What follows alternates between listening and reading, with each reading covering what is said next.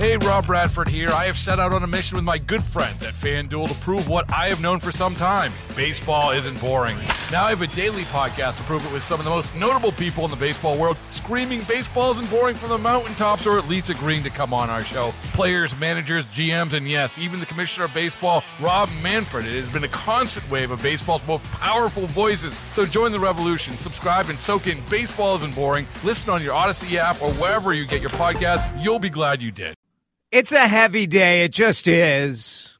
We try to convey the range of emotions and activities and all that's going on here in Minnesota, Wisconsin, all around the world. And today, it was hard not to be in tears uh, watching the service for the two Burnsville police officers and the one medic. It's drive time. Thanks for hanging out with us.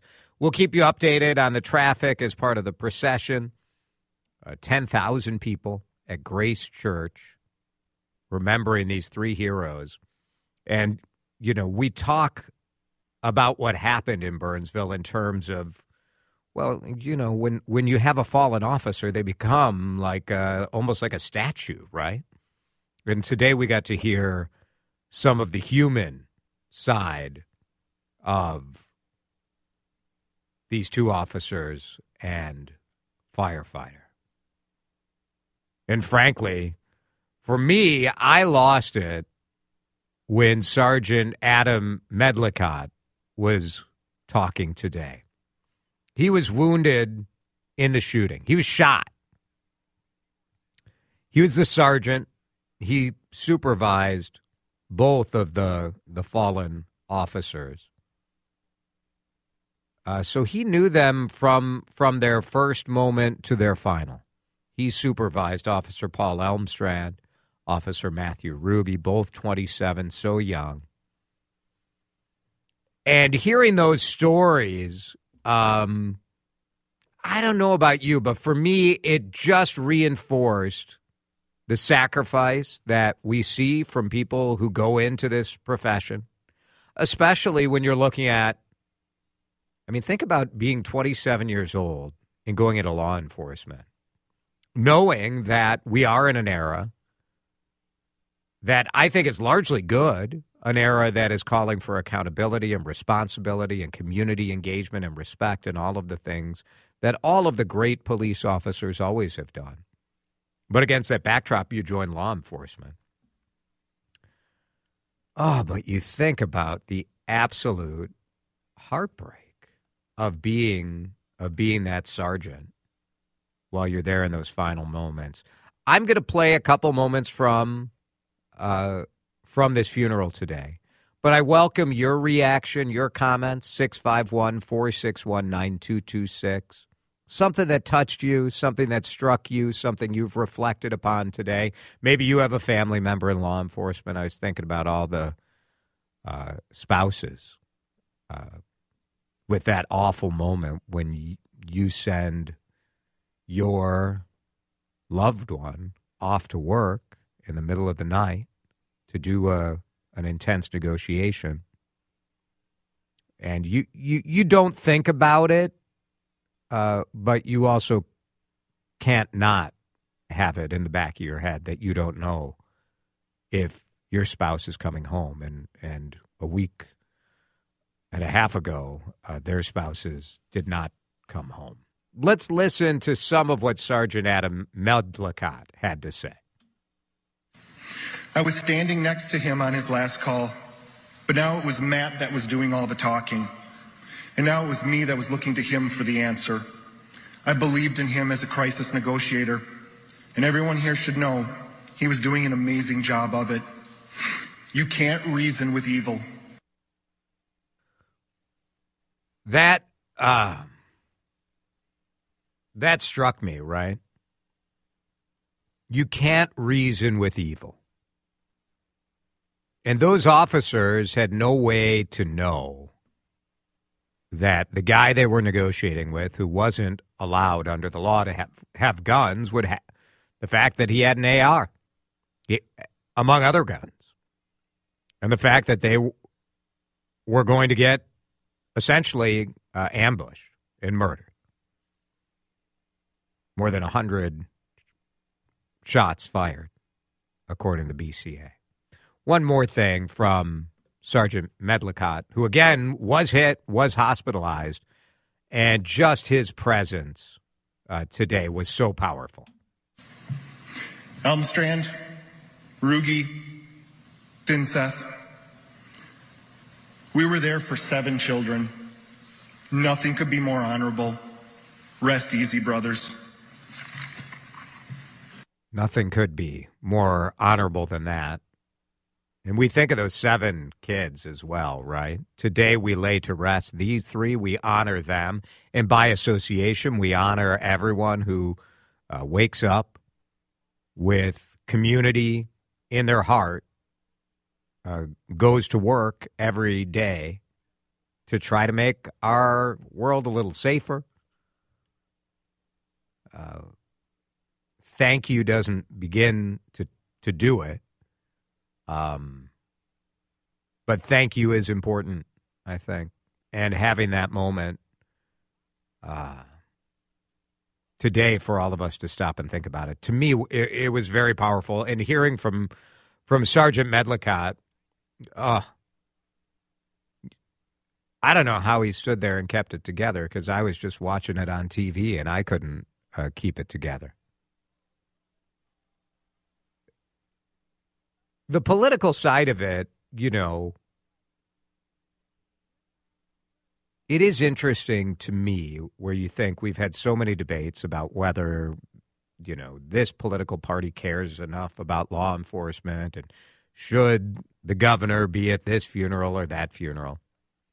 And today, the governor was at the funeral. The lieutenant governor was there. Former Governor Mark Dayton was there. Senator Amy Klobuchar was there. I'm sure countless local elected officials all were there as well.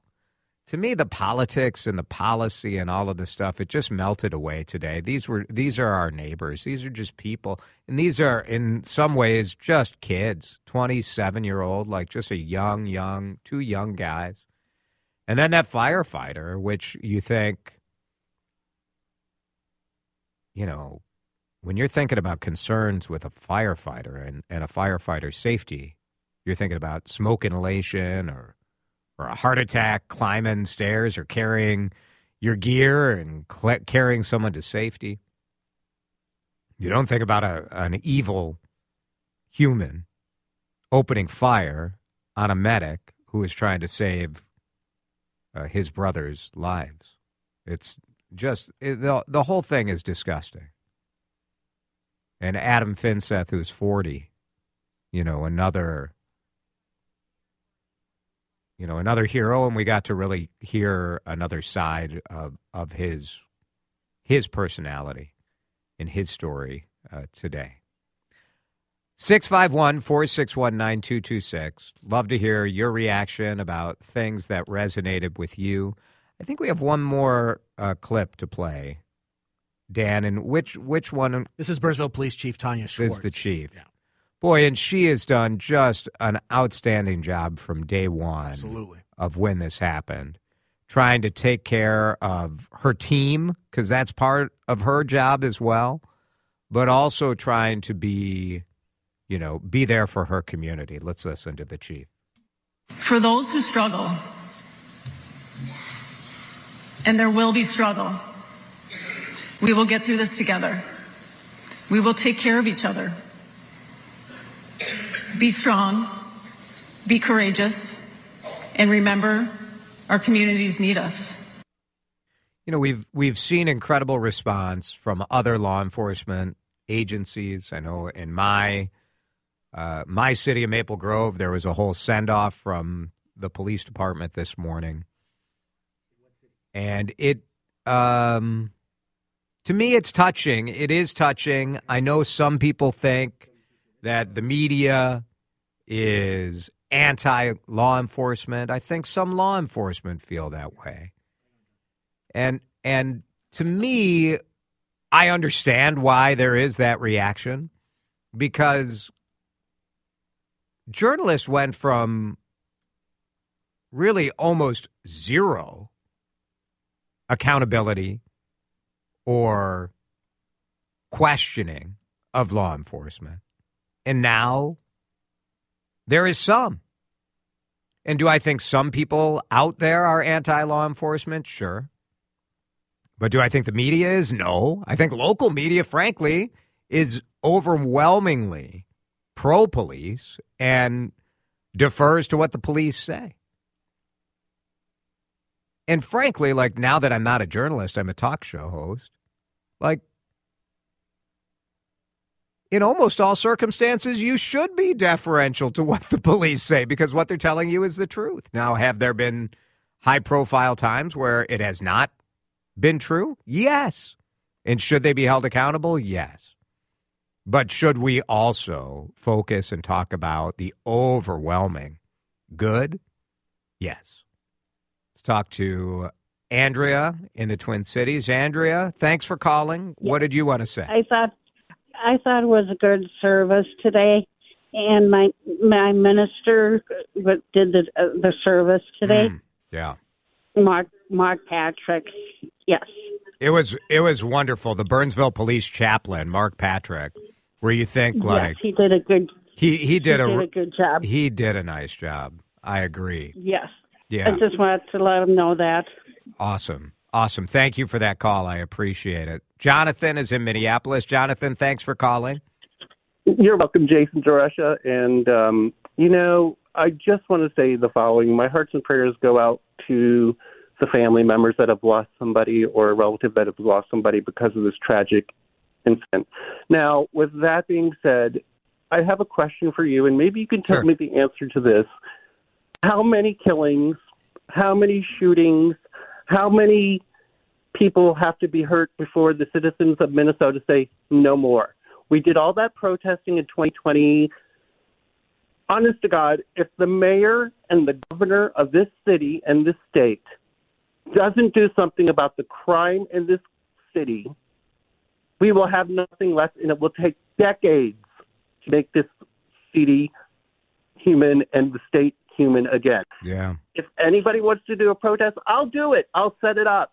Yeah. But Jonathan, how many more people? I, I get how that. many more people? Thank you. Thank you, Jonathan. I was thinking about this too, right? Four people were shot uh, just yesterday afternoon in Minneapolis. One dead, three people injured. Um, you know, we we Governor former Governor Tim Pawlenty the other day was asked if if he thinks Minnesota is safe, and he said no. And I do think that Minnesota is safe in a general sense, but in a specific sense, it's not. It's not as safe as it was. And it's not going to stop me from going out. It's not going to keep me out of downtown. It's not going to keep me from living my life, but it does make me sad that, especially with young people with juvenile crime, we haven't figured out a way to deal with it. And with guns, with someone who by law should not have had any guns, that we just sort of say, like, well, I don't know what we can do. 322, back in just a minute here on Drive Time. Hey, Rob Bradford here. I have set out on a mission with my good friends at FanDuel to prove what I have known for some time baseball isn't boring. Now I have a daily podcast to prove it with some of the most notable people in the baseball world screaming baseball isn't boring from the mountaintops or at least agreeing to come on our show. Players, managers, GMs, and yes, even the commissioner of baseball, Rob Manfred. It has been a constant wave of baseball's most powerful voices. So join the revolution. Subscribe and soak in Baseball Isn't Boring. Listen on your Odyssey app or wherever you get your podcast. You'll be glad you did. It's Wednesday. We're sharing reflections based on the funeral of two Burnsville police officers and one firefighter. Just very emotional. Ever all of the pageantry of it is emotional. Those flag draped caskets on the stage. Uh, the firefighter, Adam uh, Finseth, his uh, uh, body was taken to Fort Snelling Cemetery.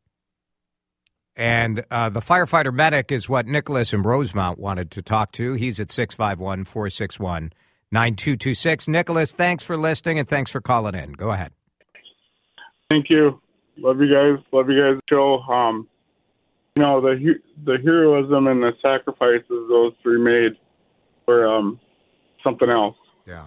And you know the the sacrifice um, on the firefighter, I'm assuming was unarmed going in there to Mm. help, and uh, that just uh, it's just unbelievable. Boy, that's such that's such a good such a good point. And that that firefighter, he he served uh, in Iraq uh, as part of Operation Iraqi Freedom. Met his wife in the military. Uh, just a selfless, selfless guy Wow. by all accounts. But he he was uh, part of the Savage and the Hastings Fire Department in Burnsville for just I think uh, five years now. But yeah, as the you know, we this is a, a an angle to this, Nicholas, that we were sort of interested in. Right. This idea that when you have a crisis negoti- negotiation team, is it normal to have a firefighter? Because it's just something that I I had never never heard of, and indeed it is a Right. it is normal here for for just this reason. Somebody could get hurt. You want a medic on the team. But you're right. Like he he went in, and boy, you think about that moment, right? Like you're going to try to uh, bring aid to these police officers on your crisis negotiation team, and you got nothing. You're just going in there. No, Yeah. exactly, and that was my point. Yeah. And, um, you know, everything was just a, a big tragedy, and I didn't know he was. Uh, I grew up in Savage and graduated from Burnsville High School. I, did, I guess I didn't know that he was on the Savage Fire Department. Yeah. Well, so Yeah. but I just Really good. To chime in there and uh, Appreciate it, Nicholas. Thank you. Thanks for the call and thanks for listening. One of uh, one of our texters, Dan, saying that just the tears were flowing at the "We were there for seven children." That was where that was where I lost it at home too. Yeah, Yeah. And, and the nobility of the service that police and firefighters give every day Yeah. sort of just becomes overlooked, but it's highlighted in a moment like that. Right. That that's what you remember what they were there for. This wasn't just one single crazy person That's with right. guns. This That's was right. they were there to defend children. Yeah, the initial call that came in, we don't know exactly it, uh, the details because some of it has been redacted. But in the original 911 call, there was a call by uh, uh, some of the children's mother, the live in girlfriend of this killer, whose name today I uh, am choosing not to mention. But uh, it was a call of a sexual assault. Yep. So, which child? Was it one of the children? I mean, do the math. Yeah. Do the There's math. that. We don't know, but We don't know, but do the math. but regard and, And so you say, like, Yes. that's why you bring out the full. I think there have been some questions, like, well, why, why was the response? Yeah. You know, because that's also part of this, and certainly part of the investigation that the state is looking at. Like, hey, could, is there a way that we can learn from this that in the future maybe it, you you have a better chance of it not going south? But you have to remember the, the initial call was that there's uh, that An one of these children is in danger. ongoing sexual assault. Yeah. And then, as it turns out, you've got you know a guy with guns in a house with seven kids. You know, I don't want to set the sexual assault aside necessarily, but I mean, even if there wasn't a sexual assault, you have a guy in a Yeah, house with a bunch of guns right. and seven kids, and that's Right. and clearly not a, not a safe situation. And so, for those officers and that firefighter to go in there, um, yeah, I, I wanted to to go back quickly too. Uh, one of the callers mentioned her pastor, who's also the Burnsville Mm. chaplain Yeah. and not only highlight the job that Mark Patrick did today in that service, which was uh, noble and, and well, very well done, but all chaplains that are connected to police and to firefighters and to all the, in fact, just all chaplains Yeah. and the job that they do, because in the in the aftermath of these three heroes losing their lives, you had multiple chaplains, not just you know Pastor Patrick, but plenty of others who were going into that breach and who were you know taking time out of their day and time out of their other duties uh, in fact setting those aside because there was a crisis that needed to be addressed and to have those advisors and to have those people and counselors there for the law enforcement officials and firefighter officials um, to be there for them in that moment is something that also generally gets overlooked. Uh, but is a crucial crucial part of not only the the crisis management but the recovery from this kind of loss. Yeah. um, having those advisors there, having those ears, those safe places for those law enforcement officials and, and, and firefighters to be able to talk to people and express you know, their pain and their grief and to have those folks who are kind of professional assistants in aiding in those kinds of grief Right. situations there. And I know another you know, uh, uh, chaplain that was absolutely involved in this too. Um, and it takes a lot out of those folks Oh, to be there for those folks. It takes a lot of lot of work, um, but it's it's it's one of those things that people are are I don't want to say happy to do, but are it's a blessing to be able to offer those safe Right. spaces to those folks. And so, but they deserve highlight today too. Indeed. Yeah, I was glad we got that call, and thanks for filling in some of that, Dan. At five thirty, we will visit with Gretchen Gifford, who is one of the police officer spouses who made those four thousand blue and red roses for the memorial service today. So we'll get her perspective on all of this uh, at five thirty-five, and total coverage in the news and the traffic as we have some of the still uh, procession. Ten thousand, just amazing, ten thousand people down there, 20,000 watching the live stream, and countless more listening right here on CCO. Baseball is in full swing. NBA playoffs are heating up, and your NFL team is gearing up for training camp. Listen to the latest on the teams you love here on the Odyssey app. The biggest sports radio stations in the country, providing unrivaled local coverage of their teams, all in one place. Exclusive interviews with players, coaches, and team executives, streaming live and always available on demand. Stay in the know with your favorite teams right here on the Odyssey app.